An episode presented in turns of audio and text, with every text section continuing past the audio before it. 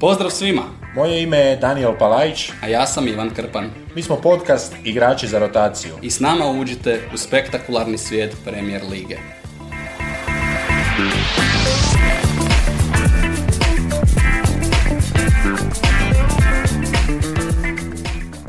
Nastavljamo s pregledom top 6 momčadi Engleske Premier Lige i dolazimo, čuje se već i po tonu, do najzanimljivije momčadi Engleske Premier Lige, momčadi koja je sama od sebe stvorila e, takav show, e, momčadi koja je zapravo bila prvi nogometni ekonomski gigant na svojim temeljima Manchester United. E, oduševljen sam što baš s tobom e, pričam o Manchester Unitedu, jako se veselim ovoj epizodi. E, Prije nego što krenemo, možda jedno pitanje koje me kopka ovih zadnjih dana, s obzirom da smo prije 3-4 dana zadnji puta e, snimali, ali e, Kelj, Daniele, Možeš li objasniti malo našim slušateljima fascinaciju sa, sa, sa tom e, namirnicom e, kada sam e, čuo tvoj entuzijazam oko kelja? E, Pomislio sam da je to iz onih priča, e, znate li e, da ova super namirnica prevenira mnoge bolesti, djeluje kao ok- antioksidans, bogata je mineralima, možda može biti i afrodizijak. U čemu je tajna kelja? Da, e, prije nego što se dohvatimo Brandona Williamsa i ekipe iz Manchestera, e, Kelj je biljka iz e, porodice biljaka koja je zapravo kemijskim sastavom identična svim vrstama poriluka, brokule, kupusa, osim mislim da je crveni kupus, neka nas netko od nutricionista ispravi. I, I to je zapravo e, hrana siromaha. Puca vitaminom C. Tako je i kažem, hrana siromaha koja se može pripremati na brojne načine, e, čak e, tako, eto, neću reći iz oklade, ali probalo se i sirovo, važno je da je namočen, da otpusti svoju gorčinu, dakle, s keljem, do, s keljem na euro prelazimo. Eto, ve- veselim se jednom kušati tvoj kelj. Da, a, a osim kelja imamo puno posla oko crvenih vragova.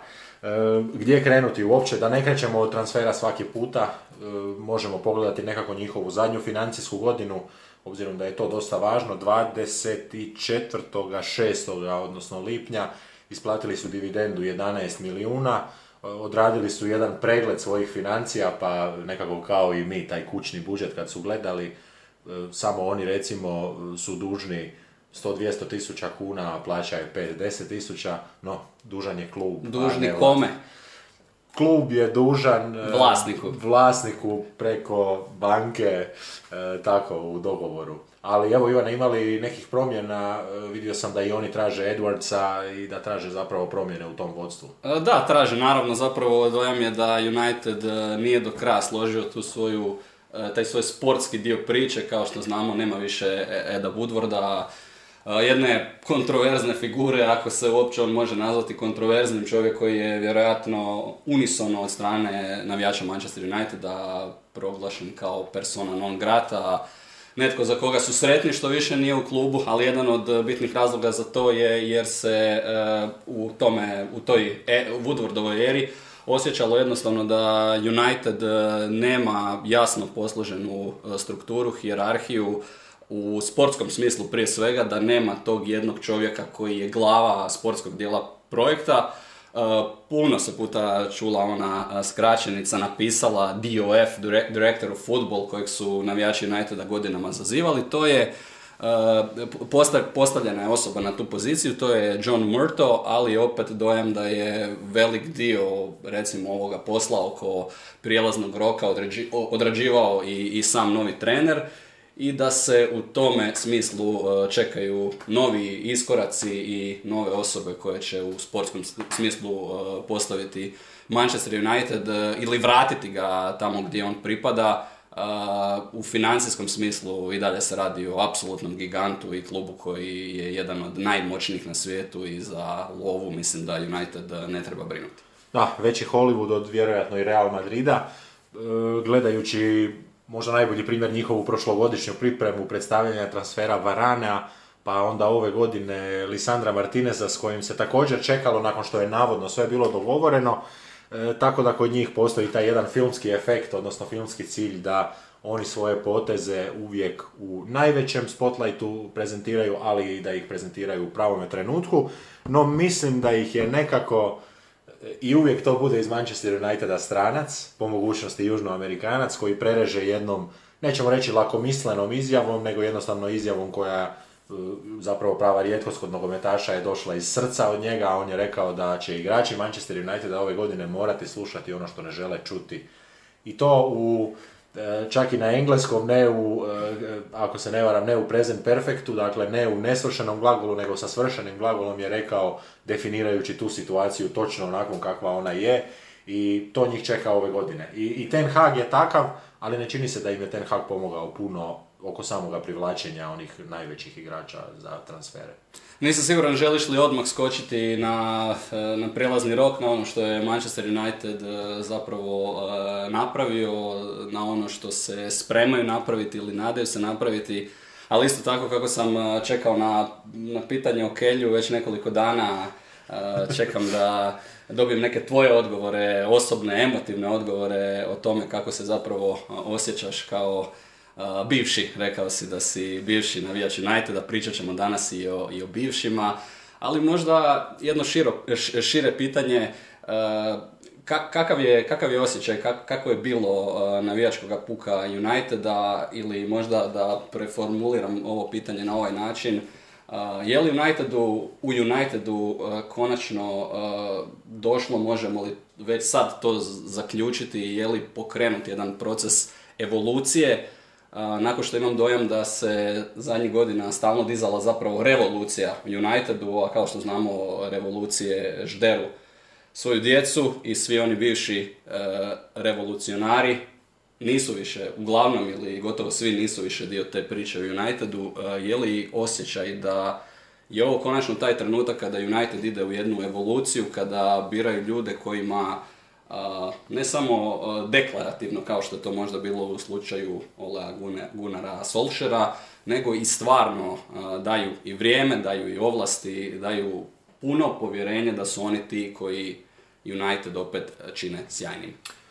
Za, za taj odgovor možemo najbolje pogledati njihovu prošlu gardu, ajmo je tako nazvati, gardu koja je stizala i e, čak i u eri Davida Moesa se kupovala po preporukama Sir Alexa Fergusona, ostao je taj još jedan trag konkretniji, on je naravno ostao i dalje i navodno je sada i Ferguson u nekakvoj malo aktivnijoj roli e, opet s klubom. Nikako da puste čovjeka na miru, da, da uživa u mirovini. Ali vjerojatno i kod njega postoji, postoji ta jedna malo je reći privrženost, puno jače je to od privrženosti čovjeka koji je zapravo podizao e, pa čak nekakve te glavne temelje koje je podigao Sir Alex Ferguson su upravo bili u transferima gdje je on držao tu čvrstu ruku i gdje je on Manchester predstavljao kao sportsko društvo sa jednom, jednim stavom.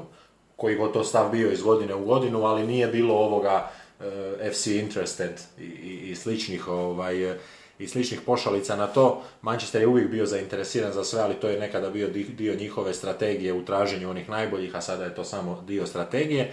No kažem, taj prošli kadar, e, možemo evo krenuti od odlazaka, možda će nam to najbolje biti, jer su oni pokušavali kroz godine se, ajmo to staviti pod navodnike, riješiti nekih igrača, ali očito nisu uspjevali. I sad evo ove godine jedna velika prekretnica, nema čovjeka koji piše najviše blog postova na stranici Manchester Uniteda, Juana Mate, čovjeka koji na utakmice dolazi skupljati iskustvo, a što drugo reći e, kada je njegova priča dvije godine bila takva i, i, i tako e, da jedan španjolac zna tako ušminkati engleski, engleski post, to mi je teško vjerovati, a možda drugo ime je e, Matić, kojega je zapravo United e, pa u posljednjih 4-5 e, godina držao više kao nekakvo osiguranje, ne osigurača, nego baš osiguranje i to nekako onako sami protiv sebe. Pa evo, ako se, ako se uspije to ove godine promijeniti, e, to će biti dobro. Slušali smo i pričali smo čak o tome, o izjavama Van Gala, o izjavama Murinja, Solšera, po pitanju transferne politike gdje im je nametano da dovode određene igrače određenih nacionalnosti, određene popularnosti i utjecaja u svijetu. Znači evolucija. Evolucija, ali jako malim koracima i evolucija za klub koji, kada gledamo njihov kadar, zapravo ima sredstvo, ima igrače i ono što smo pričali, ima ljudstvo. E, uvijek kada se gleda roster, cijeli roster Manchester Uniteda se nekako čini da je to zapravo najjači roster jer je tu uvijek 20 dobrih imena.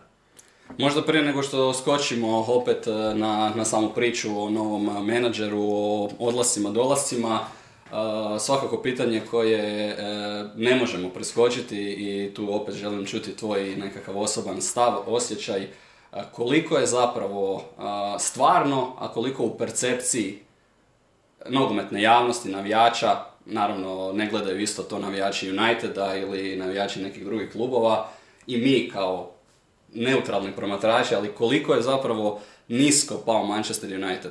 Ako mogu samo svoj stav po tome pitanju, ono što smeta, ono što brine, ono što čudi, ono što jednostavno nekada, i zaprepasti je ne to koliko United dugo nije osvojio trofej, već sada pričamo o nekakvih pet punih sezona, nego činjenica da dolazi do jedne, ja bih to nazvao, tabloidizacije ili vulgarizacije e, kluba, gdje svako malo u, u mainstream izlaze gotovo nevjerojatni naslovi, a tu nije samo ružna situacija sa Masonom Greenwoodom, još ih se dosta može nabrojati, pa jedno vrijeme prošle sezone je bila aktualna priča da u slačionici imate nekoliko krtica, nekoliko igrača koji praktično sa svojim medijskim prijateljima otkrivaju tajnu slačionice, ruše na takav način integritet kluba, autoritet e, trenera i ostalih, onda situacija ranije, e, prije, prije početka ove sezone, kada skupina navijača u nekakvom e, selu na Ladanskom imanju dolazi nekako do novoga CEO-a, CEO-a Richarda Arnolda, koji dobija opet informaciju da se navijači spremaju napraviti jedan prosvjed pred njegovom kućom, što je samo po sebi već možda jedna tema za razgovor i onda taj čovjek koji vodi jedan multimilijunski posao sjedi sa navijačima u, u baru, piju na engleski način, on se valjda pokušava spustiti nekako na, na njihovu razinu, prikazati se čovjekom iz puka koji ima osjećaj za navijače, ali bizarna, još jedna bizarna situacija, vjerojatno ih nisam nabrojao ni dovoljno koliko ih je zapravo bilo, i uz to sve, kažem, kao da ponekad čitate naslove sa kurira, informera, biraj neki žuti medij kada pričamo o Manchester Unitedu, a svakako je to i posljedica jedne užasne sezone koju je odradio Manchester United. Evo imam, imam neke brojke kojima ću to možda najlakše prikazati, ali prvo tebi puštam da se ovako emotivno izraziš koliko je zapravo nisko danas pao United. Otvorit ću ti brojkama, ali čim završim, rekao bih da smo nulu dosegnuli sada mi, jer e, tada sam još imao nadu sa Van Galom. E, nekako, e, čak i prije samog Murinjovoga dolaska je bilo sasvim jasno i evo mogu se, mogu se kratko samo pohvaliti jednom apsolutno nebitnom činjenicom, a to je da sam 2007. ili 2008 E, već e, još onako kao tineđer u društvu prognozirao da će Jose Mourinho jedan dan biti trener Manchester Uniteda jer je jednostavno taj sve, sve je nekako vodilo prema tome. Apsolutno i još u njegovim najjačim danima i u toj njegovoj tendenciji da malo i bira i lige i klubove i sve ostalo, ali vidjelo se zapravo... E, Premda prosti da je Pep Guardiola malo bolje razumio engleski kojeg je pričao Alex Ferguson, možda bi se i povijest drugčije napisala. Definitivno, definitivno ne bi bilo Citya kakav je danas. Evo rekao bih da je to sigurno ili bi se možda neke druge stvari dogodile kasnije, ali neko dno se dotaklo u smislu percepcije kluba kao prvenstveno multimedijskog društva, u smislu percepcije rezultata e, kao medijskih objava e, gdje e, nakon svake utakmice idu iste izjave, naravno ona nogometna špranca, ali je Manchester uistinu bio u jednome jadu oko toga i onda se to sve skupa poklopilo sa e, možda i krajem one generacije, pa ajmo opet ako ćemo o transferima, dolazak Radamela Falka je vrlo vjerojatno bio kraj, jer je to bio igrač kojega su oni htjeli godinama dok je bio Radamel Radamel. U trenutku kad je došao, on je bio maskota za navijače koja je igrala poluvrijeme ili 15 minuta, ali je imala 4-5 navijačkih pjesama o sebi i, i tu su definitivno dosegnuli dno. Da ne idemo po skandalima, jer, jer su neke stvari uistinu sramotne, neke Prekid stvari koje... utakmice, recimo, preki derbija ili neodigravanja derbija, isto jedna od stvari onako za možda neutralnog promatrača, nešto što je nevjerojatno da se, da navijači jednostavno provale na, na travnjak, da se igraju sa onim korner zastavicama, da tamo odnose inventar, ali vjerojatno i to je e, pokazatelj koliko zapravo zadnjih godina e, nezadovoljstvo stanuje na Old Traffordu da, i oko e, njega. Možemo reći onako kroz zadnjih deset godina, ako baš gledamo konkretno navijače, glavni cilj navijača bio je dobiti stajaću tribinu, bio je preuzeti kontrolu nad benerima koje stavljaju na onu polovicu tijera i zapravo nekako su navijači sa tim svojim e, prekoračivanjem linije zapravo i postigli svoj cilj da su dobili neku svoju autonomiju i da ostaje ta e, glavna primarna engleska navijačka skupina iza njih. Ali onda se opet vratimo na klub koji kad gledamo izvana e, ima ne samo najskuplje pivo u Premier Ligi, 5 funti i 20 pisa, nego i najlošije jer je Singa. Jesi ga i osobno kušao? E, jednom sam pio Singu da se otrijeznim na stadionu, ali, ali to je bio takav jedan dan gdje je zapravo e, moje tijelo samo čekalo kraj toga puta. E, pa onda osim toga najplaćeniji igrač Premier Lige e, i to sad već nekoliko godina za klub koji nije u tom vrhu, ali gledajući sa ekonomske strane tko može zamjeriti Davidu De Gea da kao zapravo jedina možda prava okosnica, jedina neka sigurna, stabilna okosnica svake godine dobije veću plaću, to je nekakav... Zaboravio si, mislim, Ronalda po dolasku Ronalda, ali evo Ronaldo je lik s kojim ćemo vjerojatno otvoriti. Vjerojatno jedan, jedan segment zaključ, zaslužuje i on. Da, otvorit ćemo s njim možda te izlazne transfere, odnosno nastaviti, ali evo to je bilo to od e, mojih brojki i samo jedna brojka da je prošle godine, odnosno kroz ovu godinu i prošle godine Manchester United na New Yorkskoj burzi izgubio milijardu i 319 milijuna dolara vrijednosti, dakle od njihove nekakve ukupne pretpostavljene vrijednosti i rekao bih, e, pročitali su ih možda i ulagači i navijači, ali ono što je najvažnije, taj nekakav neutralni nogometni puk, prvo, koji ga više ne smatra tim nekakvim najboljim klubom ili među najboljim klubovima u Engleskoj, a onda kao drugo dođe naj, najvažnije od svega, a to je da je nestao element straha od e, igre protiv Manchestera na Old Traffordu ili općenito protiv napadačke igre Old Trafforda na nekim drugim stadionima. Sigurno ćemo u našim, našim druženjima imati dosta vremena da pričamo i o, o vlasnicima, o Amerikancima u Unitedu, o tom jednom jako kompleksnom zapravo ah. odnosu. Evo, Danielova žuto-zelenih šalova, žuto-zelenih šalova, prosvjeda i okupljanja, no čak i na samom manchesterskom području je navijača Manchestera toliko da će stadion gotovo sigurno uvijek biti pun i diljem svijeta, apsolutno, što se vidjelo i na netom završeno, ili možda ne netom, nego na turneji koju je opet standardno, rekao bih, United odradio po dalekoj Aziji, po dalekom istoku. Uh, možda još samo koja rečenica o toj prošloj sezoni, čisto rezultatski, čisto sportski, koliko je zapravo očajno, očajno bilo u Unitedu. Uh, na stranu to samo što su otjerali trenera za kojeg su apsolutno svi na planeti znali da je na izlaznim vratima da je onaj glineni golub koji samo čeka da ga, da ga se upuca. Sjajan opis. I što su, doveli, što su doveli čovjeka za, kojem, za kojeg apsolutno nikom ni dan danas nije jasno koja je bila ideja sa Ralfom Ragnikom, koji na kraju nije ni ostao u onoj nekakvoj najavljenoj ulozi savjetnika, ta se priča završila, ali samo brojke. Najgori bodovni učinak u povijesti Premier Lige Manchester Uniteda ostvaren prošle sezone 58 bodova pod navodnim znacima nadmašili sezonu 13-14 kada su imali 64. Drugi najgori finiš u povijesti Premier Liga završili su šest i samo te 13 i 14 su bili lošiji kada su bili sedmi.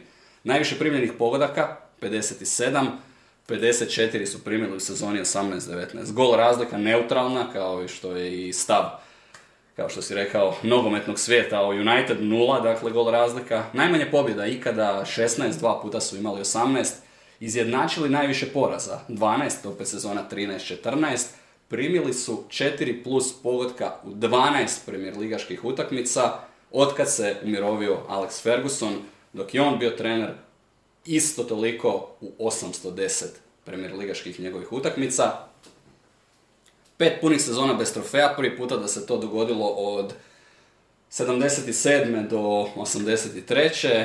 uzeli su samo dva boda u svojim utakmicama protiv top 6 i prvi puta nakon 1981. godine izgubili su pet uzastopnih gostujućih utakmica.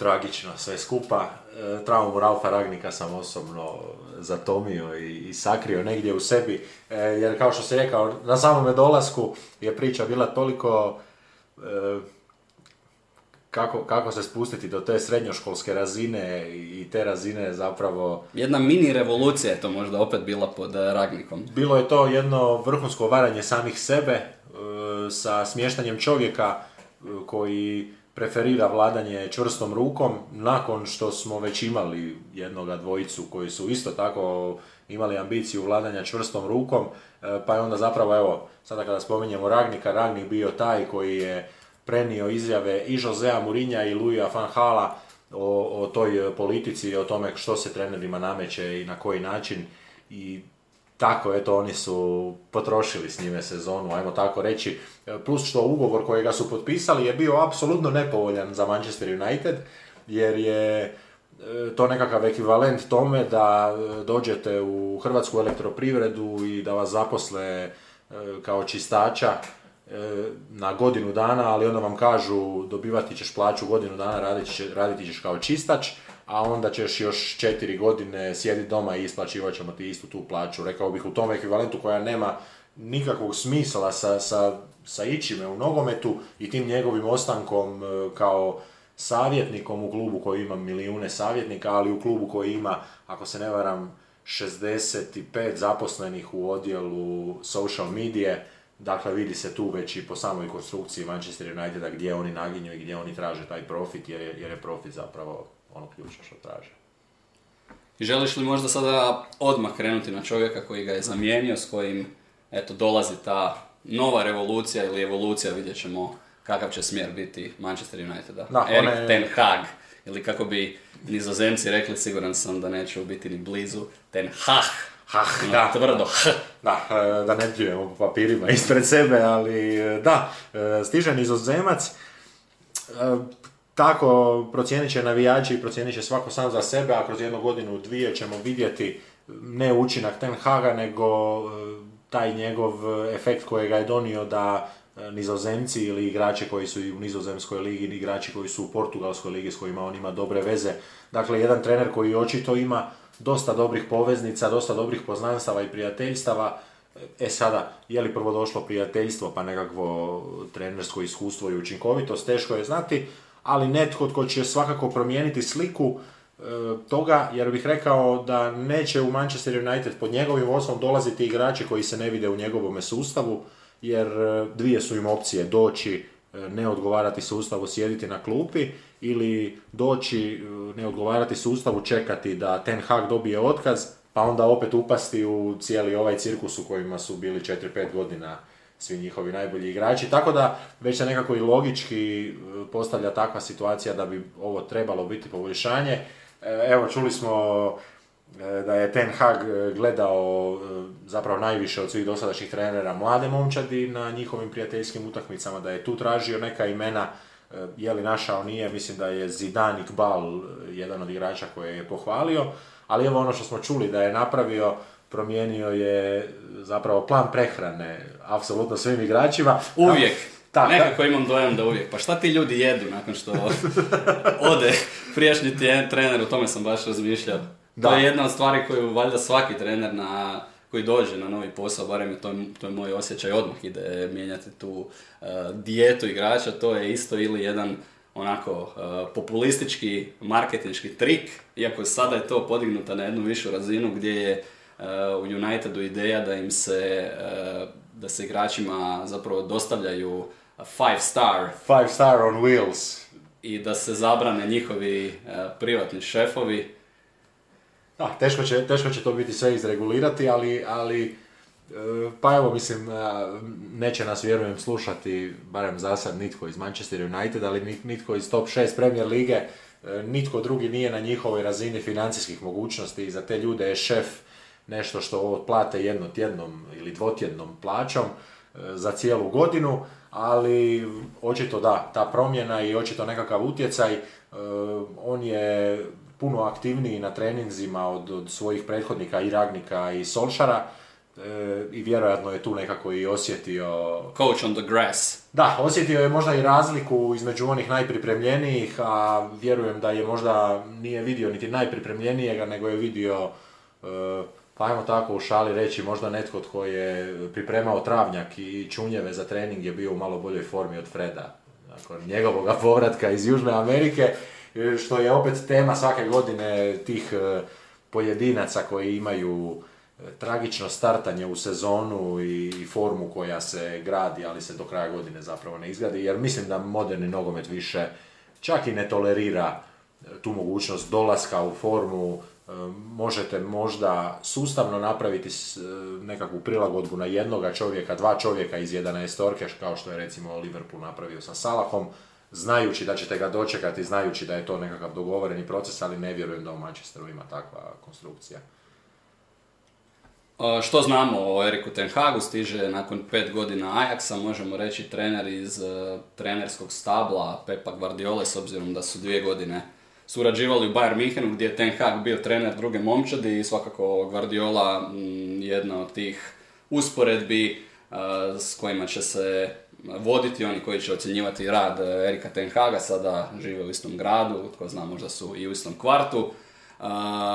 trener koji je sa Ajaxom napravio neke fantastične stvari, svi se sjećamo one e, sjajne ekipe koja je u polufinalu Lige prvaka ispala od Tottenhama na pomalo jedan bizaran način, tko zna kako bi se povijest pisala jer su stvarno te godine oduševili. Zapamtit ćemo Ajax jer je dosta važan ovoj priči oko Manchester Uniteda i oko Ten Haga, kao što si rekao, jedan od onih trenera koji svoj zanat voli peći na nogometnom travnjaku, jedan od onih trenera koji inzistiraju na njihovim principima igre, jedan od onih koji se na takav način žele nametnuti svojim igračima i čini se prvi dojmovi nogometaša Uniteda su za sada sjajni. Mislim da sam pročitao izjavu Markusa Rashforda da se nikada na ovaj način nije radilo ni igralo. Znači, teži se jednom prepoznatljivom stilu igre i to je možda prvi puta zapravo, premda ne možemo reći imali smo Luja Fanhala, ali ovo je nova generacija, ovo je trener koji možda malo bolje prepoznaje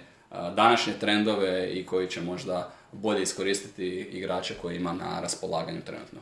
Definitivno i već se nekako i u pripremnim utakmicama činilo da slaže jednu drugačiju momčad. E, nekakva su šuškanja pa sad e, potvrdit će prvo kolo hoće li Maguire ostati kapetan ili ne, možda to isto neće biti cijela sezona, ali već se tu pokazuje jedna naznaka da Ten Hag traži e, lagane, agilne, eksplozivne igrače i da zapravo želi složiti 11 od toga, odnosno desetorku koja će biti u polju.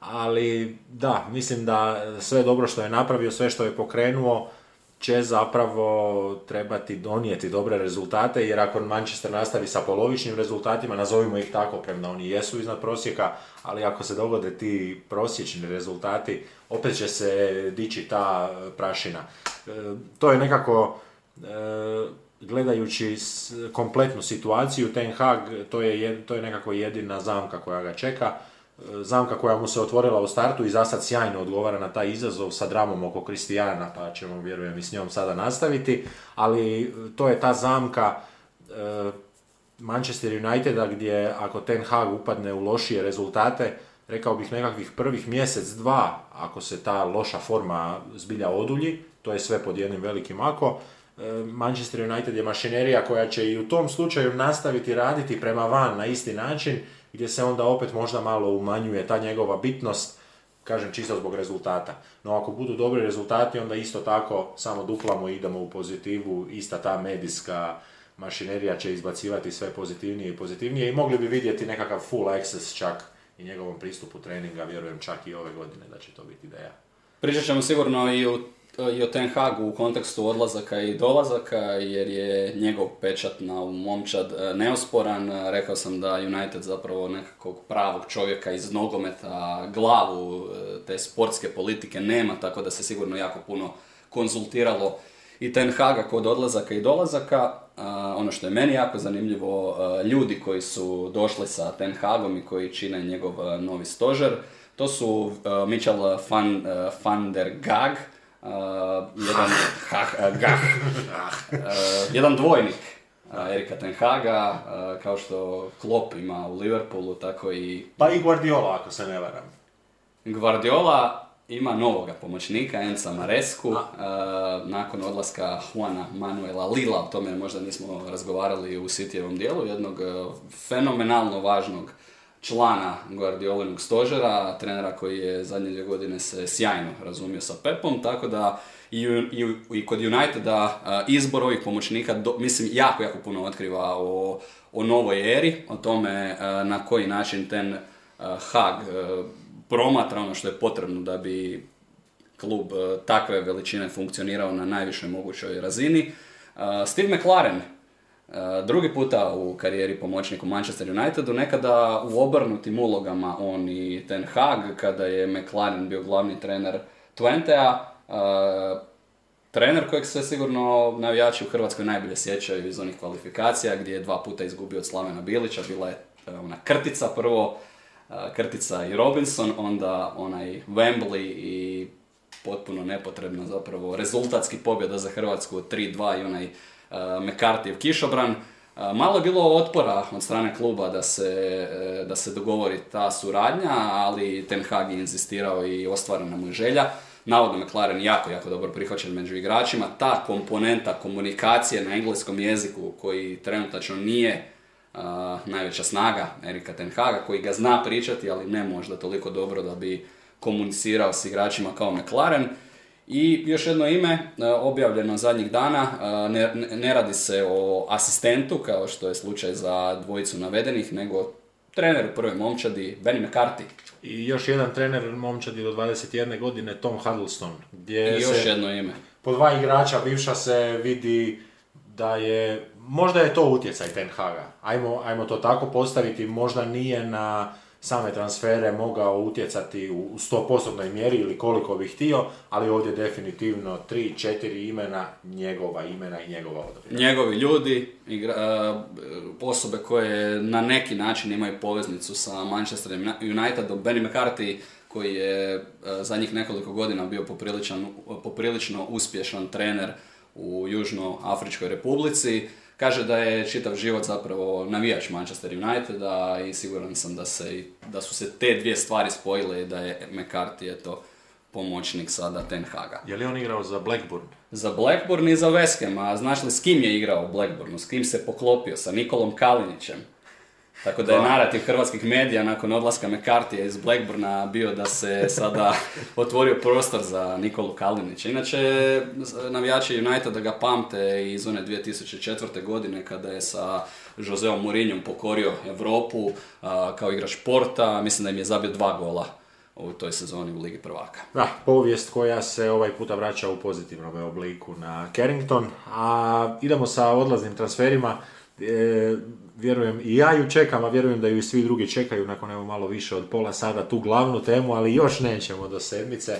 Idemo prvo sa čistkom. E, najavljena čistka, najavljena treću godinu za redom kao, kao hrvatska politika nekako to djeluje, priča je uvijek ista, e, ali evo ove godine se ispostavilo da je i kadar dovoljno širok da bi Baji mogao otići, da bi Jones mogao otići, da bi Van Bisaka mogao otići, no kada e, pročitate članak gdje se igrači koji su slični našem statusu rotacija i rotacijski prvotimci e, izdvajaju imenima, onda možete biti sigurni da je to PR-ovski članak Manchester Uniteda i to su bili igrači za koje se Manchester United nadao dobiti novce. E, nadao se prodati ih. E, na kraju je sve zapelo oko toga trgovanja i, i cjenkanja. E, otišao je Pereira, otišao je 26-godišnji Brazilac, on je otišao u Fulham eto još jedan možda njihov promašaj, ostaje nekako dojam da je od Brazilca moglo doći više. Ako se dobro sjećam priče e, od ovoga ljeta, a njega smo imali priliku gledati i raditi također e, kao igrača Flamenga, ali mislim da su scouti Manchester Uniteda u Južnoj Americi iskopali upravo toga igrača a nisu bili svjesni da je on već član Manchester Uniteda. strašni, strašni. Pokazao je nešto što im se svidjelo.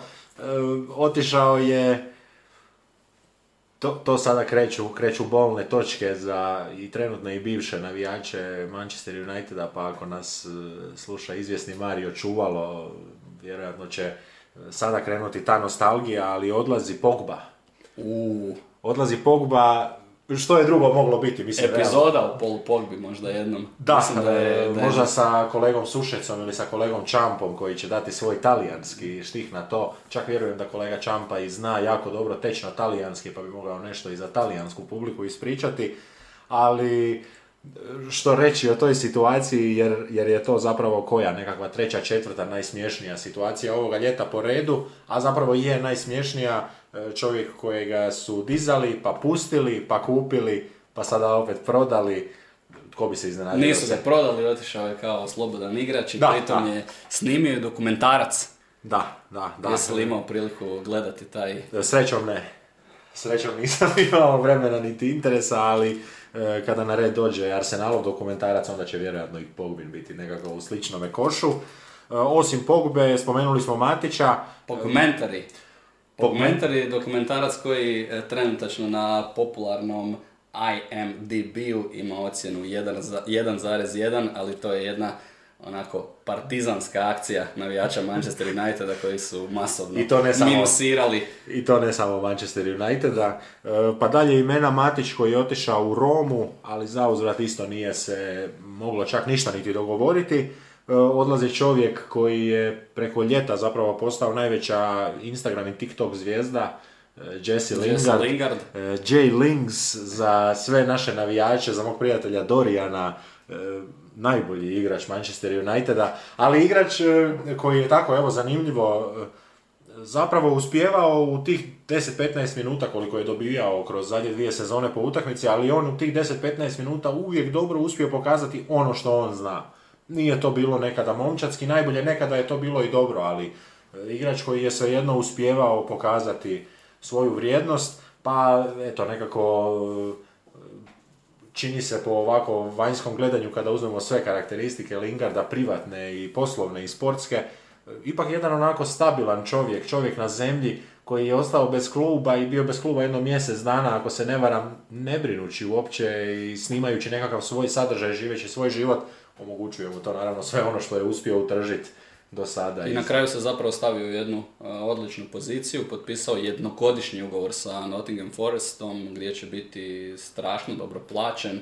Dakle, već za godinu dana možda ako odigra dobro što je i za očekivati, uh, može se nadati možda angažmanu i u nekom jačem klubu. Da, i pokazalo je to nekako Nottingham Forestu smjer, a dotaknut ćemo se sigurno i njih, da se može dovesti igrač iz jakoga kluba, ali da se mora pogoditi situacija. E, otišao je Cavani, spomenuli smo maloga španjolskoga majstora, e, moguće je da će ostati, to bi zapravo bilo najmanje iznenađenje, da ostane kao ambasador kluba u nekome obliku. I e, Cavani je otišao, Cavani koji je zapravo imao nekakav e, kako bi to nazvali, najfiniji odlazak, najljudskiji odlazak Cavani koji se oprostio s navijačima, koji je napisao nekoliko lijepih riječi o svome iskustvu, a kada gledate koliko je igrao, a koliko je dao dok je igrao, on je možda imao razlog da i ne bude presretan raspletom situacije, ali e, ostao je, ostao je gospodin. E, Telješ je u nekoj priči o posudbi, ne znam je li to finalizirano, tu bi moglo biti i u Premier ligi nekakvih, e, nekakvih interesanata. E, Baji je tu negdje i evo možda prije Kristijana, e, ja bi izdvojio čovjeka koji se vratio iz Andaluzije, e, meni osobno U najdražega... Sevilju ide Alex Teles. Ide, ipak Da, e, da. riješeno. E, E, a iz Sevilje je došao, e, oni vjerojatno svuda lete, ja bi možda i prevezao preko kontinenta Španjolske, ali vratio se Antoni, Ante, e, naš Ante Marcial, e, kada je došao u United, odnosno čak i ona zadnja godina u Monaku, e, ja sam onako gledao, e, to je bio napadač koji je stilski bio najbliže debelom Ronaldu po želji i viziji igre, a onda dolazi u United gdje je jednostavno imena bilo toliko i kombinacija bilo toliko da je prečesto završavao na krilnim pozicijama i gdje smo zapravo gledali samo neke njegove bljeskove, ali opet ovako i gledajući ga jedan e, očito zanimljiv lik. Pa sigurno koja rečenica i o njemu kada dođemo do presjeka Unitedove momčadi. Još jedno ime koje si ispustio, Dean Henderson, novi cimer Jesse Lingarda u Nottingham Forestu. Opet jedna vijest iz one rubrike Kurir za Manchester United, izjava Dina Hendersona prije nekoliko dana prema meni su se odnosili kriminalno. Tako je. Radi se o engleskim medijima, ne, ne o hrvatskom ili regionalnom naslovu. Čovjek koji je toliko brzo htio otići da je izbjegavao na svaki način kontakt i razgovor sa Ten Hagom jer je predosjećao da bi se mogao ponoviti scenarij gdje ga iz kluba zapravo nagovaraju jer je predobar vratar, sjajan bi bio kao druga opcija ili potencijalna alternativa za DH u slučaju ozljede, ali toliko brzo je želio izrealizirati taj odlazak u Nottingham Forest, dati si šansu da bude dio engleske reprezentacije. Čovjek koji u jednom trenutku čak imao i obećanje iz kluba da će biti i prvi vratar, ali e, prošle sezone nije dobio svoju priliku, De Gea je bio sjajan i eto Dean Henderson e, na posudbi u Nottingham Forestu. Da, možemo od njega krenuti, e, zapravo uvijek volimo u analogijama, ali tu nema analogije jer sportovi koji imaju vratare, svi imaju istu kletvu, to je da braniti u jednom trenutku može samo jedan, a ako je taj jedan dobar, nekako je već i, i tradicijski vaterpolo, rukomet, nogomet, da je to taj čovjek i da je zapravo za mir i u momčadi najbolje imati toga jednoga glavnoga. Henderson nije bio taj glavni, Henderson je e, bio druga violina, najteži mogući zadatak, kažem, e, i isprike i ispravak, 510 tisuća funti tjedno Cristiano Ronaldo, e, Davide Hea negdje ispod, malo ispod 500, dakle nije bio najplaćeniji, ali gledajući zadnjih 10 godina De Gea je ubrao uvjerljivo najviše novaca od svih e, igrača koji su nosili Manchesterov dres, ali evo Hendersona i evo, evo te medijske sapunice gdje je United prije e, mjesec i pol dana izjavio da ispod 11 milijuna funti to neće ići, pa onda ako se ne varam da je sada prodan e, za neku cifru, ali uz ugovor koji ima tri klauzule od kojih se tiču neke budućega transfera, ako bi Nottingham Forest njega prodao negdje van Premier Lige, onda bi Nottingham Forest još od Uniteda dobio e, nekakvih 2-3 milijuna funti, ako bi ga prodali unutar lige, e, da li bi dobili išta i naravno Unitedovski, odnosno nogometno-agentski, broj nastupa, broj primljenih golova, pozicija Nottingham Foresta i tako dalje i tako dalje. Tako da je tu zapravo Nottingham Forest uspio izigrati Manchester United i to je jako lijepo za, za primijetiti. Cristiano Ronaldo, Kristijano. E, taman na nekakvom prijelazu, e, odlasci, dolasci, tu je negdje. Ke se ra, se ra. Htio je otići, pa se sada vratio. Nismo sigurni da je, da je stvarno tijelo možda, ali glavom i dušom kao da nije. Da. Kao da je zaseban entitet, e, stvar koja se zapravo periodično ponavlja u, u životu i u karijeri. Da, netko kako to reći, netko ima omiljeni ljubavni film, a netko voli generalno ljubavne filmove. Možda, možda tako reći, jer e, sve ono što je Ronaldo prošao s Manchesterom, e, i to doslovno do točke odlaska gdje je taj odlazak odrađen e, u suradnju Sir Alexa Fergusona, gdje je Ronaldo zapravo pripremljen, reklo bi da su ga primali, da su ga, da su ga baš dizali za to, i prodan e, i onda povratak koji isto nekako kao ta priča sa Jose Mourinhom e, i malo tim povijesnim razvlačenjem e, je zapravo bio neminovan doći natrag na Old Trafford, ali iz koje točke želiš da krenemo? Pa možda da krenemo od samog dolaska Ronalda prošle godine u United, okolnosti u kojima je do njega došlo. Da si me onda pitao, tad bi ti rekao to nije dobra ideja za Manchester United. Na tragu nečega je bio Ole Gunnar Solskjaer, ne tvrdim da je to bilo nešto dobro ili da je to bilo nešto dugoročno održivo, ali u tu priču se Ronaldo nije uklapao.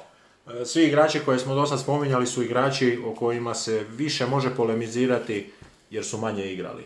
Ronaldo je onaj koji je na travnjaku bio jako puno i onaj koji ga na travnjaku već onako magnetizacijom jako puno pratimo rekao bih da je tu glavni, jedini, osnovni prvi problem i tu je zapravo e, osnova Eriku Ten Hagu da kaže ne i da kaže čvrsto ne. Ronaldo je prošle godine bio napadač koji je vrebao gol, koji je čekao gol, ali koji nije više imao tu mogućnost otvaranja. E, napadač koji je na sebe privlačio više pažnje i više obrambene pozornosti, no što bi on tome mogao uopće pobjeći i izvjeći kao što je nekada mogao. A mislim ovako je po njegovoj e, fizičkoj staturi da se vidi da nije to više ta moć, da nije to više ta niti mišićna masa, mišićna sila. E, Ronaldo koji nije 6-7 godina e, nekoga predriblao u direktnom duelu jedan na jedan, pustimo step over, crossover, feintove i sve ostalo, on više nije igrač koji može ići jedan na jedan ili koji hoće ići jedan na jedan s nekime. I onda, kako to bude u sportskom smislu, iz, iz iz tih strateških deficita Ronaldo je svojom inteligencijom tražio situacije i tražio je izlaz, ali ih je tražio kroz vanjski šut, e, tražio ih je kroz e, kaznene udarce za nešto nekako možda dizanje statistike, premda nije samo dizanje statistike, nego i dizanje forme, jer e, više manje gdje god zabijete naći će se pred vama neki navijač Uniteda pa bit će skok, bit će proslava, zvuči banalno, ali u, u, tom traženju forme, u tom dizanju forme, jer ja vjerujem da Ronaldo razmišlja isto kao što razmišljaju 15-godišnji e, nogometaši ili 25-godišnji nogometaši, bez obzira u kojoj ste razini ili jeste profesionalac ili ne, treba mi taj gol i kad zabijem taj gol onda ću zabiti još jedan i još jedan i još jedan, ali za Ronalda to jednostavno nije više realnost. Da budemo potpuno iskreni, to je čovjek koji u današnje vrijeme, u ovoj fazi svoje karijere igra isključivo za, pa neću reći privatnu statistiku, ali za privatna postignuća. To se jako dobro vidi i... Po Ligi prvaka. To se najbolje vidi i po pravim motivima ove njegove drame, ali da se ipak vratimo malo još u tu prošlost, na, tu, na to prošlo ljeto kada je zapravo zadnji dan prijelaznog roka United vratio Cristiana Ronalda i tada naravno kao dio njihove sada već propale revolucije dolazi Ronaldo koji bi trebao tu momčad podići na jednu razinu više, premda a, i tada, ako ste htjeli slušati i čitati reakcije navijača Juventusa, Ronaldo nekako reputacijski sve više postaje igrač koji može donijeti golove, može donijeti sebi statistiku, ali u isto vrijeme kompletan tim pati i to se vidjelo i u Unitedu. Možda još jedan od onih e, Cityjevih trikova, još jedna Cityjeva podvala Unitedu, jer kada se sjetimo i Maguire, i Alexis Sanchez, i Cristiano Ronaldo, svi igrači koji su bili se ozbiljno povezivali sa Cityjem, završili su u gradskom rivalu. Naravno, bilo je tu i pritiska kod Ronalda, Odrija Ferdinanda, Alexa Fergusona. Sve je učinjeno zapravo da bi se čovjeka koji ako me pitaš iz ove perspektive, nije igrač po guštu Pepa Guardiola i pitanje je koliko je to bila ozbiljna, ozbiljna poveznica. Naravno da je Ronaldo nuđen Manchester City onoga trenutka kada je odlučio sam praktično pokupiti stvari i otići iz Juventusa, ali nisam siguran koliko je City ozbiljno, pogotovo Guardiola, bio u toj priči. United se hvata na tu udicu, dovode igrača za najveći ugovor u ligi i zapravo si na teret stavljaju daleko više problema što je onda sada sve opet isplivalo ovoga ljeta. Kao ona budilica za, za radne ljude namještena od ponedjeljka do petka. Ne znam jesi li jedan od tih komentatori, inače nisu ljudi koji se tako svakodnevno dižu uz budilicu, ali savršeno, savršeno naštiman alarm za novu Ronaldo dramu.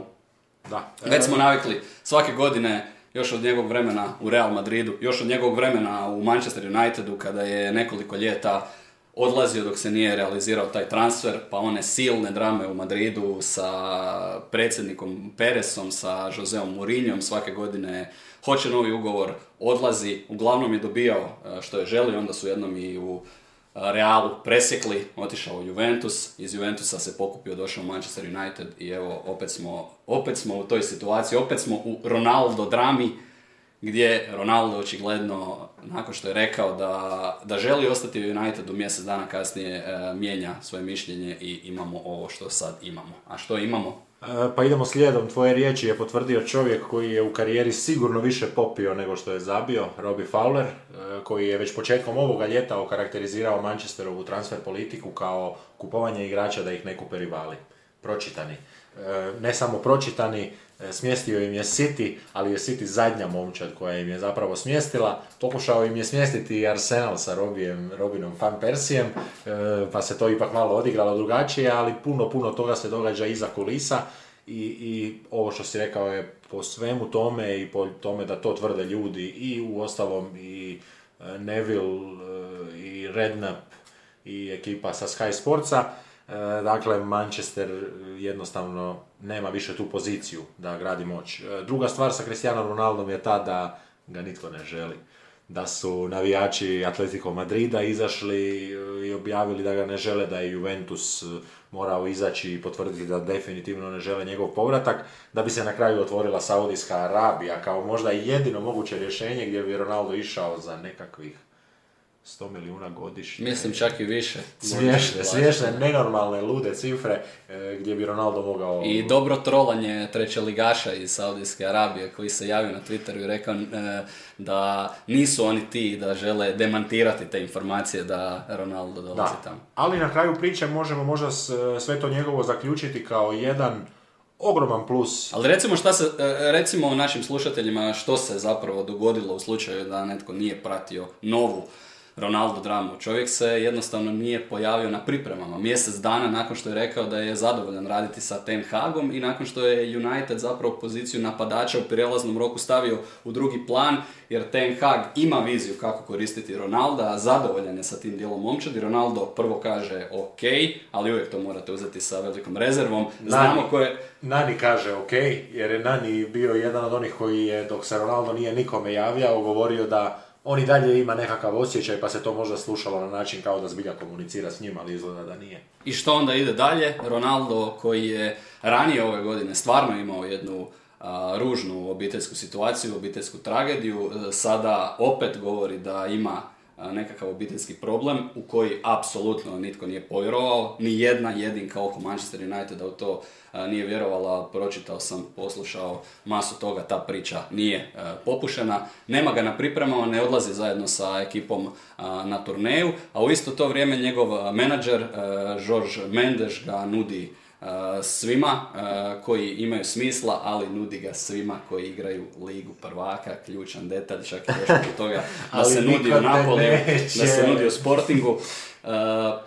Razlog, primarni motiv da se ne osuši prednost koju on ima ispred Mesija i ostalih sa brojem postignutih pogodaka u karijeri u Ligi prvaka i nakon, nakon propuštenih priprema vraća se, e, dojam je da niti on je time sretan, niti su baš u Unitedu presretni. Imaju jedan problem kojeg se e, očigledno zbog e, monstruozno velike Ronaldove plaće ne mogu riješiti. Vratio bi se na ono tvoje, Ronaldo je sigurno jedan od onih koji se budi uz tu radničku budilicu, ali se Ronaldo probudi uz radničku budilicu, pa ovako kao mi uzme papire, pa zapiše za datum e, kolovoz koji bude e, želim li danas ostati u Unitedu ili ne želim, e, dođe na utakmicu, odigra poluvrijeme pa ode na poluvremenu, to je nekako klasično traženje pozornosti i pažnje. Što drugo reći? jedan od faktora u priči oko Ronalda su, neizostavni su i navijači. Ronaldo je otuširan jednom nevjerojatnom ljubavlju pri povratku opet, opet su navijači Manchester Uniteda stali u njegov korner u priči tko je veći on ili Messi, ali sada čini mi se da se ta priča ipak mijenja, da je puno manje onih koji na neki način i dalje podržavaju uh, ponašanje Cristiana Ronalda. I ako mogu jednu uh, metaforu, pošto smo na takav način krenuli u podcastu, sjećamo se Barcelone koja otima mlade uh, Chelsea onda je možda Cristiano Ronaldo, a riskiram da nas ovdje brzo otkažu e, zbog seksizma. Cristiano Ronaldo je u današnje vrijeme, u ovoj fazi svoje karijere kao malo starija gospođa koja još uvijek e, odlično izgleda i koja traži, neću reći novog sponzora, ali koja traži novu dobru priliku tako mi se nekako čini, e, Cristiano Ronaldo, a imat ćemo e, još jednu sličnu stvar kada dođemo ili stvar na tom tragu kada počnemo pričati o Frankiju de Jongu. Da, ali udovica narkobosa ili tako, udovica nekoga možda političkog namještenika, jer e, se nekako svačije ruke i dalje drže malo dalje od, od Ronalda. No eto, e, Ronaldo svu sreću, ispratit ćemo ga, e, pa evo sada ideje da se, da se čujemo na zadnji dan prelaznog roka, e, gdje ćemo to zapravo moći sve... Jer pitanje je, ili zapravo je gotovo dosta izvjesno da Ronaldo od početka neće biti uh, u ekipi, s obzirom da on sada i fizički zaostaje za momčadi, a i zadnja situacija kada je sa jedne prijateljske utakmice otišao prije kraja, pa se opet upali onaj uh, tabloid kotač oko Manchester Uniteda gdje je Ten Hag zapravo morao uh, javno gasiti vatru i opominjati igrače koji uh, odlaze uh, sa stadiona prije nego što bude gotova utakmica. Tako da vjerojatno nećemo, barem u prvih nekoliko kola, gotovo sigurno u prvom kolu nećemo gledati Ronalda u prvom sastavu, možda i uopće. Da, idemo na potvrdu drama Uniteda, idemo dalje, idemo na potvrdu kroz imena za početak koja su trebala doći pa neće doći. E, Dio toga su tračevi, dio toga je možda istina, vjerojatno istina, teško je reći. E, Sad je Slovenac Šeško, e, prva meta, ajmo ga tako nazvati. Zapravo je prva meta Uniteda uvijek u danome trenutku ona osoba za koju oni najviše žele i spremni su platiti. Sada se igra nekim iznosima od 50, 60, 70 milijuna Red Bull Leipzigu. E, osim njega, De Jong, Bergwijn, Dybala, bio je tu... Iz Salzburga je. Iz Salzburga. Iz Salzburga Isprike. je Šeško. E, Ruben Neveš, e, povezivan, pričano, dogovarano, e, igrač koji je prihvaćen i prije nego što je došao jer zna jezik polovice slačionice. E, Dva Dea, De Ligt, De Jong, obojica u različitim situacijama. Jedan kojega je Manchester čak i htio isforsirati, ali koji je sam odbio, jednostavno povukao liniju, dao izjavu da je CEO u Manchester United, a on direktno rekao da ga ne pokušava više odvući iz Barcelone. E, De Ligt koji je bio u nekakvim e, pričama, polupričama, ali s Talijanima je teško trgovati, puno se toga mora poklopiti. Anthony, Ben Yedder, Benacer e, i, i Klaus iz Marseja, more tih imena koji su zapravo svi nekakav sličan e, profil igrača. Vidjet ćemo još jednu precizniju e, tako metu kod e, momčadi Arsenala koja je tražila nekakvog ofenzivnog veznoga ili kreativnog veznoga. United je tražio sve što bi moglo dobro doći i zapravo na kraju obrambeni igrač ostaje njihov kapitalac. Istina, uh, ajmo prvo na ova imena, konkretno na ime Frankija de Jonga, svakako uh, glavna, uz Ronalda glavna tema ovoga ljeta. Opet čini se United u jednom pokušaju koji već onako na prvu već nekako prirodno ne izgleda dobar s obzirom na nevoljkost očigledno Frankija de Jonga da, da pređe u Manchester United uh, u slučaju da se za njega zainteresiraju možda neki drugi klubovi koji igraju u ligu prvaka. De Jong uh, bi napustio Barcelonu. Njegova situacija tamo uh, očigledno nije idealna. Radi se o momku koji je jako volio doći u Barcelonu, momku koji je od tinejdžerskih dana zapravo ljeta provodio u Kataloniji, netko tko je apsolutno bio oduševljen uh, dolaskom u taj klub, uh, naravno jasna poveznica sa Johanom Cruyffom, ali jasna poveznica i sa Erikom Ten Hagom i svime onime ili već, većinom onoga što United radi ovoga ljeta na tržištu igrača, to je onaj Ajax. Sjećaš se, da- sjećaš se da sam ti rekao da ćemo se vratiti na taj Ajax. Kao da se igrači biraju po ključu, e, ili su radili s Ten Hagom, ili su nekada igrali u Ajaxu, ili su barem igrali u nizozemskoj ligi. E, do sada odre- odrađeni poslovi e, svi spadaju u tu liniju i Eriksen i Tyler Malasia i Lisandro Martinez, dakle dva bivša igrača Ajaxa, od toga je Martinez radio sa Ten Hagom, Malasia, Malasia stigao iz Feynorda. Uh, Frankie de Jong, eh, ogromna želja Manchester Uniteda, ogromna želja Erika Ten Haga koji ima bolju viziju kako uklopiti Frankija de Jonga nego što je to slučaj u Barceloni. I opet sada ona metafora, Frankie de Jong je jedna a, atraktivna djevojka koja nije baš prezadovoljna sa sadašnjim m, dečkom ili suprugom. A Manchester United je onaj e, drugi kandidat koji se, koji se onako jako nada i koji postoje neki znakovi, postoje neke možda i stvari koje United tu e, subjektivno možda vjeruje, a koje nisu tu, ali posao koji e, se prije 10-15 dana činio daleko bliži realizaciji, United je spreman zapravo isplatiti željenu cifru Barceloni. Ono što se čini da je kamen spoticanja je jedan pozamašan iznos kojeg katalonski šverceri e, duguju Frankiju de Jongu. Barcelona, kao što znate, je aktivirala nekoliko onih ekonomskih livera, riječ koju, koju smo naučili ovoga ljeta. I zapravo se radi o tome da ga na jedan e, onako švercerski trik e, žele ugurati u Manchester United na način da mu ne vrate dio novca koji mu duguju. Oni kažu da mu ne duguju, da je on pristao na sniženje plaće i da bi se ta plaća trebala povećati tek u sljedeće godine. I sve je u redu. Ove godine ti je ugovor ovoliki, sljedeće godine je skok od 300%, ali sada je taj ugovor. ideš u Manchester United zbog poreznih i ostalih razloga United e, nema načina da, da tu razliku plati, osim ako su spremni da Frankie de Jongu daju rekordno visok e, ugovor.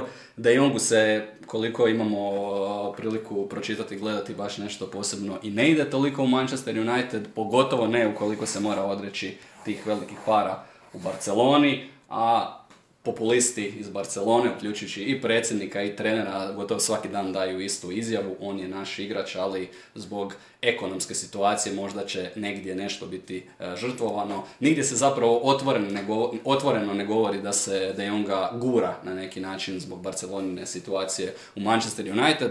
A sa Unitedove strane opet pitanje e, žele li ponoviti nekakvog Di Mariju, žele li e, potrošiti čitavo ljeto ganjajući igrača koji možda ne bi imao nikakav problem da dođe u United, ali to mu sigurno nije prvi izbor. Da, e, po njemu nekako i po tim izjavama i po, zapravo po otvorenosti izjava se vidi da tu nije pozitivna energija.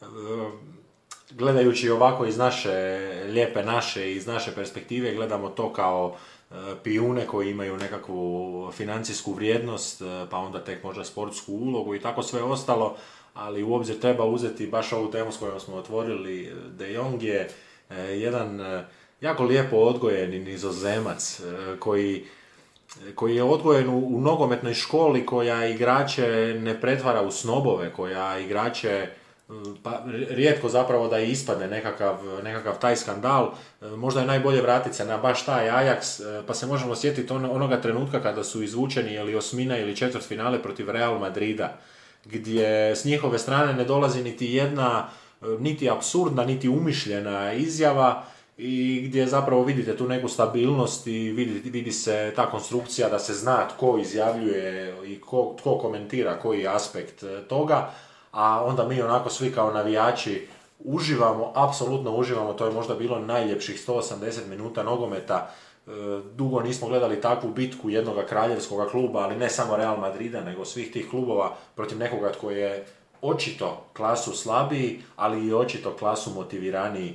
E, nekad tu motivaciju izbacujemo jer ona je danas postala floskula i 105-110% svejedno, ali to je okolina i to je, to je odgoj i odrastanje De Jonga koji mislim u ovoj situaciji neće popustiti legalno, pravno ne mora, sportski ne mora što se njega tiče, e, dovoljno je mlad, ako treba još jednu Ako treba igraće i stopera u Barceloni, već se digao i španjolski i nizozemski sindikat igrača koji traži pravdu za Frankija de Jonga koji je na pripremama dio utakmica proveo i na stoperskoj poziciji. Eto, time mu je Barcelona, mislim, najbolje poručila da pakuje stvari. Da, ali evo, e, Barcelona je za svoje kripto resurse, ajmo tako reći, nešto uspjela utržiti. E, engleski klubovi su ovo ljeto u padu od nekakvih 20% vrijednosti svojih fan tokena, tako da bi možda De Jongu bilo bolje, ali teško je, naravno lako je sada reći i teško očekivati da se možda našao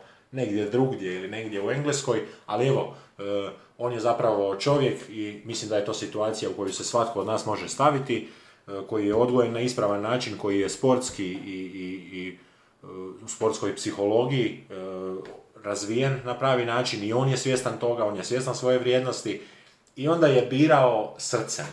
Jer, jer, jer su to i njegove riječi, onda je birao Barcelonu, birao ju je e, tom željom da se, i sad ću se opet vratiti na isto, da se kao nizozemac on etablira u Barceloni i da se nastavi ta pozitivna veza e, e, ne znam je li Depay došao prije ili poslije, ali Nastavlja, se, nastavlja se taj utjecaj, ono što se Barcelona nadala da će to biti bolja kupovina od neprovjerenih ili od ovih 18-godišnjih, 19-godišnjih PlayStation igrača koje su doveli, s kojima su imali problema.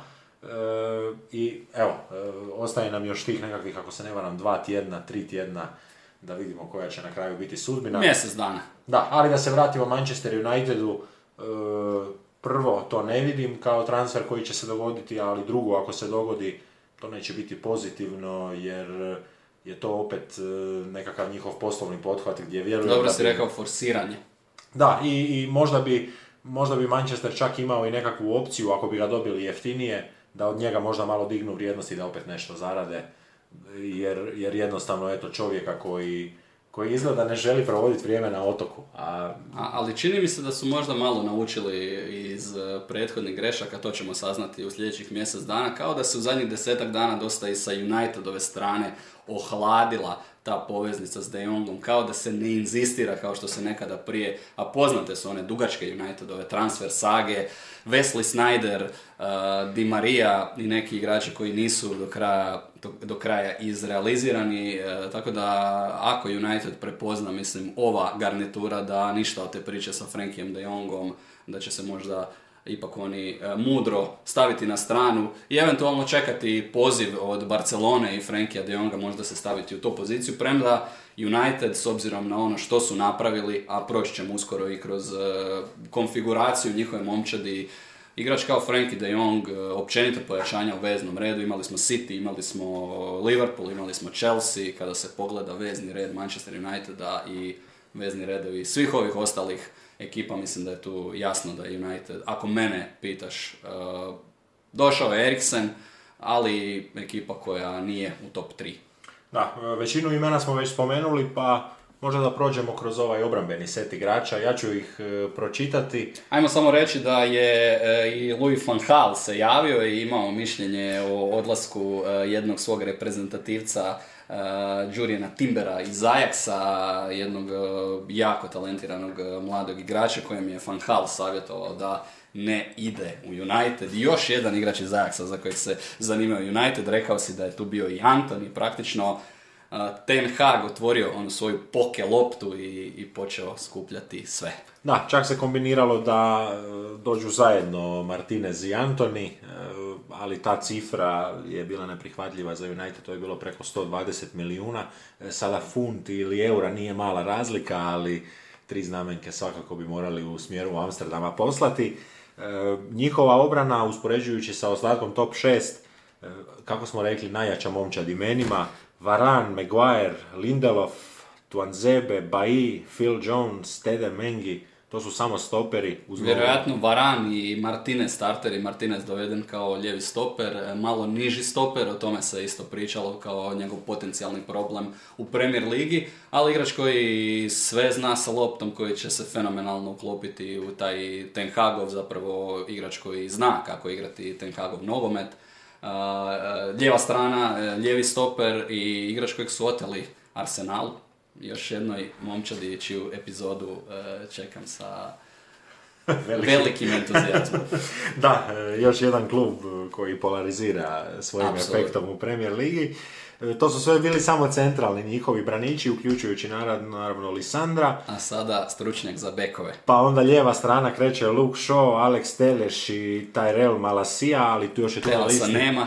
Da, još je tu na listi Brandon Williams E, Luke Shaw, engleski brazilac, e, čovjek koji kada je 100% spreman je možda najbolji lijevi bek na planeti, ali nikada nije 100% spreman. E, jedan od onih koji je zbilja s nutricijom i prehranom, pa nije imao problema. Baš suprotno imao je ne problema, on je volio se nauživati što preko ljeta, što preko zime, vraćao se u raznim izdanjima, ali igrač kojega su ozljede ima jedna hrvatska riječ, nije lijepa, ali zbilja su ga osakatile i, i ostavile samo neku sjenu onoga ultra prodornog ljevaka.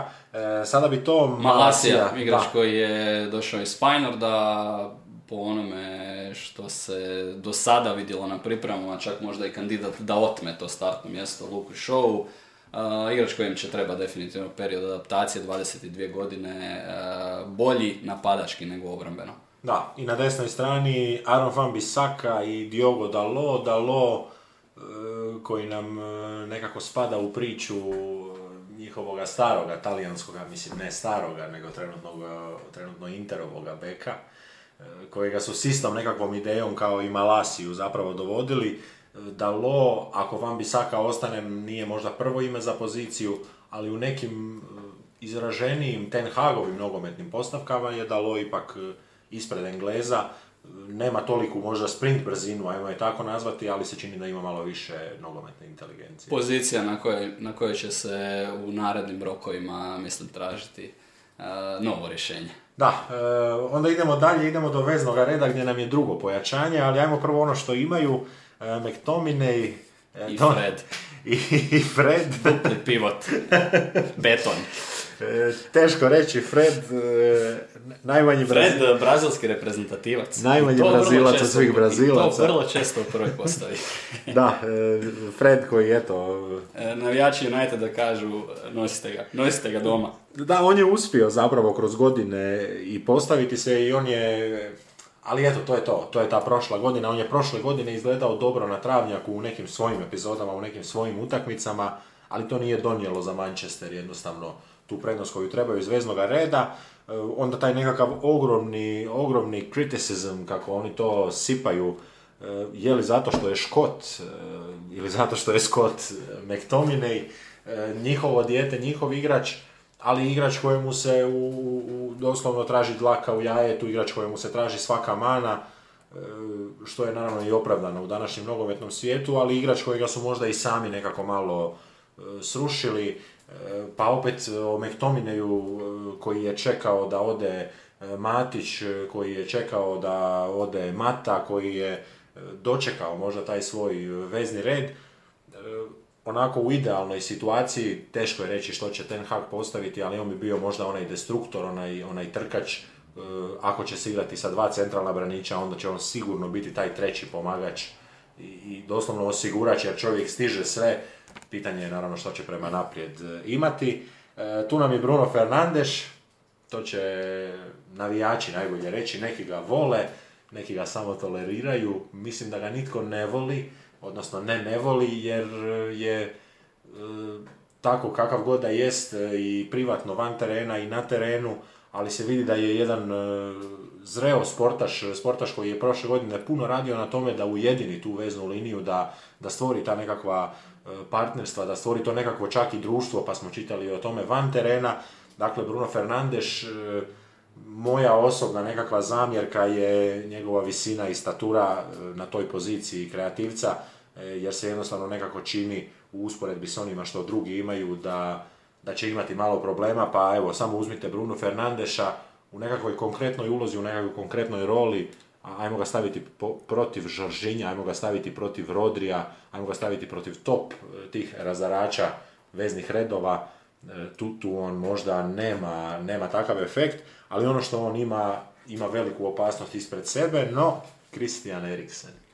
Pa, polarizirajuća figura Fernandes kada je bio u onoj svojoj najboljoj formi navijači Uniteda su bili spremni zakuniti se da je on razina jednoga De Bruynea, ali e, ovako kako se čini United, e, premda vjerujem da u Ten Hagovoj glavi, u viziji to nije točno tako, ali ovako na prvu Eriksen, Eriksen igrač koji je možda najbolji upravo na poziciji na kojoj igra Fernandes, tu se United duplirao, premda postoje neka razmišljanja da bi se Eriksena možda moglo koristiti uh, dublje kao nekakvog uh, deep lying playmakera. Wanna be Wesley Snydera. Vratili smo se. Eriksen igrač, ako mene pitaš, e, po mom guštu više nego Fernandes. Igrač koji je prošle godine jako podigao Brentford, e, koji, e, naravno, kada dovodite čovjeka koji se na onakav jeziv način srušio na terenu, uvijek će negdje u glavi, u primisli biti što ako, ali ako je zdrav, ako je pravi, on objektivno i nije propustio puno nogometa, on se zapravo poprilično brzo nakon tih srčanih problema vratio u stroj pokazao da i dalje može biti dominantna figura u Premier Ligi, pa će biti jako zanimljivo vidjeti kako će njih dvojicu ukomponirati Ten Hag, je li, je li to i dalje to partnerstvo između McTominaya i Freda, pa Eriksen ispred njih, pa možda u nekakvoj roli lažne, lažne devetke Bruno Fernandes, ili to nekakva varijanta sa Fredom i Eriksonom, a ispred njih Fernandes, još jedan igrač koji tu nekako lurka, koji čeka svoju priliku, koji je dočekao svoga bivšeg trenera, Doni van den Beek. da. Povratnik, i igrač, ako ne može e, procvasti pod Ten Hagom, onda igrač kojeg na kojeg vjerojatno United ubrzo i neće više računati. Još jedan koji je zapravo najbolji u toj nekakvoj poziciji, e, ne e, tamo gdje se razbijaju noge, gdje se, gdje se igra onako žestoko, gdje su Rodri, gdje su igrači koje si spomenuo, nego igrač koji više voli operirati onim poluprostorima, između linija, igrač koji je opet najbolji možda na toj nekakvoj poziciji polušpice, sigurno na drugčiji način nego što to rade Eriksen i Fernandeš. Da, gledat ćemo ga sigurno malo e, kritičnije, ajmo reći i negativnije, e, dok se ne dokaže, ali e, dosta izgledno u ovakvome kadru da za njega sjećanj ima dosta veliko značenje. Ako se prije siječnja, ako prije siječnja, ako prije Svetoga Nikole, ajmo tako reći, proradi, on bi mogao biti dio nizozemske reprezentacije. E, mogla bi se tu malo dići i cijena kroz ovaj početak godine, svašta, svašta bi Manchester mogao odraditi, ali ovo što si rekao je istina da bi najveći profit bio kad bi mu se u sustavu našlo mjesto, jer je mlad igrač i ne osjeća možda takav pritisak e, kao, kao drugi. I Očigledno je da tu, e, siguran sam da se slažeš da su pojačanja u veznom redu nužno e, i United to pokazuje ovim e, jasnom željom da dovede De Jonga. Pozicija zadnjeg veznog godinama crvena krpa za navijače Uniteda, ali po onome opet što za sada dobijamo Ten Haga i što znamo o njegovom nogometu, njemu zapravo jedan klasični zadnji vezni i nije potreban, on bi se sasvim dobro mogao snaći sa jednim Fredom i De Jongom ili McTominayem i De Jongom kao parom svojih centralnih veznjaka. Da. Ali šta ako, šta ako ne dođe De Jong? Što onda? Ne vjerujem osobno da će doći, pa ostaćemo na ovome na, na čemu Manchester je. I eto, za Manchester zapravo pravi izazov, e, možda bez nekih pravih bočnih veznih igrača, sve su to neka krila koja, koja imaju naprijed a od ovoga se opet može složiti nešto dobro. E, tu je i Hannibal Mabry, e, jedan e, francus tunižanin, moguće je da će tu upasti nekome novome prilika. Ono što je dosta bolno oko Manchester Uniteda su te prilike koje su njihovi mladi igrači dobijali u prethodnim godinama i, to se nekako činilo više od strane kluba kao neka nužda u tim trenucima nego pravi razvoj igrača, pa zapravo i nismo vidjeli mladog Manchesterovog igrača već dugo. Evo, zadnji možda najbolji osim e, mladog gospodina koji se neće baviti više izgleda nogometom, ali možda eto Markus Rashford je, je, je, to ime i to lice koje je zadnje pravi proizvod. I prije pravoga skoka u ovaj napadački dio momčadi zaboravili smo gospodina na vratima Davida Deheu, pričao si o ekonomskom aspektu njegovog života u Unitedu. Vrata koji je prošle godine, statistika to jasno govori, odradio fenomenalan posao, jedan od najboljih vratara engleske Premier Lige, ali to je bio jasan pokazatelj koliko je često De Gea morao čupati. I za mene interesantna, interesantan razvoj situacije, jer De Gea zbog svojih karakteristika ili ne karakteristika u španjolskoj reprezentaciji ne može biti ni drugi vratar, gdje se igra španjolska reprezentacija naravno slično po onome što će raditi Ten Hag u Unitedu počinje od zadnje linije gdje De Gea nije najbolji u toj distribuciji lopte i njegovi neki, njegove neke očigledne mane bi tu mogle doći do izražaja, ali ovim odlaskom Hendersona mislim da je neupitan De Gea na poziciji vratara. I ajmo završiti ovaj segment o Unitedu koji se potpuno očekivano odužio i mogli bismo ovako još 3 sata. Napadački dio momčadi, barem po onome što smo vidjeli na pripremama, tu će United prije svega osobne, ne znam slažeš li se, ali osobne rezerve koje imaju pokušati podići na jednu višu razinu kroz taj novi stil igre. Jadon Sancho za mene jedan od igrača koji bi mogli biti Teško je reći otkrića sezone za čovjeka koji, koji je toliko plaćen, ali bismo mogli vidjeti konačno pravoga Sanča. Antoni Marcial, po, po igrama koje je pokazao na pripremama, ozbiljno figurira u planovima Ten Haga. Pitanje je samo igrali se tome čovjeku nogometu uopće više.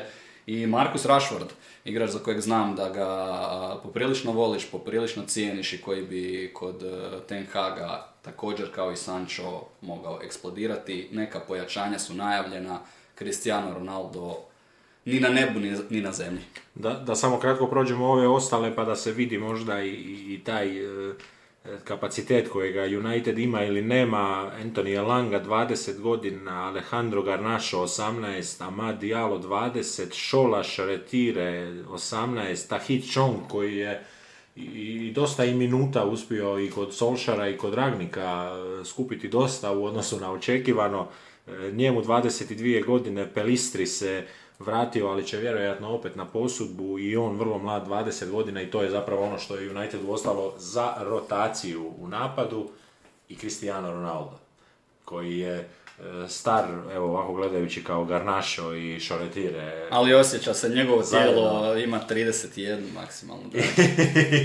ima, ima, ako je vjerovati Instagram objavama, no... Navodno e, Karim Benzema na istoj dijeti kao Ronaldo svake godine kako odmiče karijera skinuti e, jedan kilogram mišićne mase, pojačati elastičnost, ali Benzemi još nisu otišle noge, bojim se. Da, e, i, i nekako njegova genijalnost sve više i više, da. što karijera ide dalje, dolazi do izražaja eto ispada čovjek u kojega Madrid nikada zapravo nije sumnjao. Sa svime se kockalo, sa svime se spekuliralo, on je ostajao, no to je to. E, to je to što ostaje. Ostaje Marcus Rashford koji je, pa ovako gledajući, mislim, kvalitetom vjerojatno najbolji igrač Manchester Uniteda bio prošle godine, možda i ove prošle godine, naravno ozljede, pa forma, pa e, malo prerani povratak, pa kasni ali evo pričali smo tu priču Marcus Rashford koji je Manchesterovo dijete, kojega Manchester čeka kao svoju novu ikonu, kao, kao svoju novu e, legendu, ajmo već to tako reći, iza njega je već 5-6 sjajnih seniorskih godina. Igrač kojemu su iz poruge drugi navijači drugih klubova pjevali Rashford United, igrač koji se puno ranije no što je možda i sam očekivao. Lokalni momak. Da, on se morao puno ranije u karijeri, no što se možda i sam nadao uopće nositi sa tom odgovornošću, jer e, za njega odgovornost nije samo ugovor i nisu samo ti financijski uvjeti i sportska očekivanja, za njega je odgovornost i, i ono što on uistinu osobno e, osjeća i o čemu on osobno razmišlja, jer, jer to je njegov klub i za njega zapravo nekakav čak i planetarni uspjeh u nekom drugom klubu vjerojatno osobno ne bi bio takvo ostvarenje ali mislim e, da, da bi se svatko od nas mogao staviti u te cipele pa, pa se zamisliti e, da ste iz Koprivnice pa Hrvatsku ligu bi bilo najslađe osvojiti sa Slavem Belupom, jer ako ste iz Koprivnice i osvojite ju sa Hajdukom iz Splita za 50 godina, to ipak nije vaša domaća titula, to je titula vaša za nekoga drugoga i za vas, ali nije za grad iz kojega ste došli, a, a upravo su to e, najbolnije teme za United uzevši u obzir e, čovjeka koji mu napadu nedostaje i jednoga mladića koji je na kraju prokockao svoju nogometnu budućnost e, Masona Greenwooda. To je United odradio fantastično medijski, ali ovo što smo rekli, nema nikoga tko će to nadoknaditi i najvažnije nema nikoga tko će to pojačati, a napad im nije bio najjača strana. I za kraj epizode o Manchester Unitedu, tko bolji od tebe da odgovori na ovo pitanje? Ovakav United, ali pričamo o Unitedu na četvrti 2022. sa novim trenerom, sa trenerom koji je već na startu pokazao da neće dopustiti da igrači gaze preko njegovog autoriteta sa trenerom koji donosi jedan prepoznatljiv stil igre, ali United koji u nekoliko linija treba pojačanja, je li ovakav United, ako do kraja prijelaznog roka ne dovedu neku klasu, Frankija de Jonga, igrače možda za, za napad, jesu li spremni ući u top 4? I koji bi to igrači, koje to igrače vidiš kao pojačanja u sljedećih 25 dana koji bi mogli United, ako misliš da nisu u ovakvom izdanju spremni za top 4 koje igrače samo u jednoj rečenici vidiš kao pojačanja. Meni United prvo mjesto 10 bodova ispred Citya ili druga opcija e, opet borba za četvrto mjesto i, i taj nogomet e, Lige prvaka, odnosno... Znači zaradu, borba. Zaradu, zaradu Lige prvaka, tako je borba. You're saying there is a chance. United kojega ćemo podcijeniti, definitivno, uzevši u obzir kadar ostale top šestorke, pa čak i onih malo ispod njih, jer su dosta imali problema, pogotovo s tima koji se više ne boje, e, kod, kod kojih više nemaju tu nadmoć, ali od e, pojačanja e, ne vidim. Ne vidim toga napadača na tržištu kojega će oni dovesti lako je naravno špekulirati za nekoga preko 50 milijuna eura, ali ajmo reći tako do 50 milijuna eura. Ali platit će United, rekao je Richard Arnold navijačima u pubu. Platit će, platit će. na jedan ili na drugi način. će definitivno United platiti. E, teško, teško. E, stvorili su veliku famu, posebno oko toga transfer roka, posebno oko svojih transfera i osim što trebaju igrača, oni moraju razbiti tu stigmu koja se drži o njima, a to je da kupuju igrače da ih netko drugi ne kupi i moraju razbiti tu stigmu da su prvo financijska pa onda nogometna momčad moraju jednostavno okrenuti tu strelicu u kojoj uspjeh bi trebao donositi profit, a ne da profit bude, bude prije sporta. Eto, imaš čas i zatvoriti ovu epizodu. Siguran sam za ogroman broj navijača Manchester Uniteda, tema koju e, su vrlo rado poslušali. Tako je, e, čujemo se sa ostatkom e, top 6 i United za ligu prvaka, ali nemojmo se iznenaditi ako ih Europa Liga ove godine pogura i donese im opet uspjeh. Eto, hvala. Hvala na slušanju. I hvala tebi. Jebi se.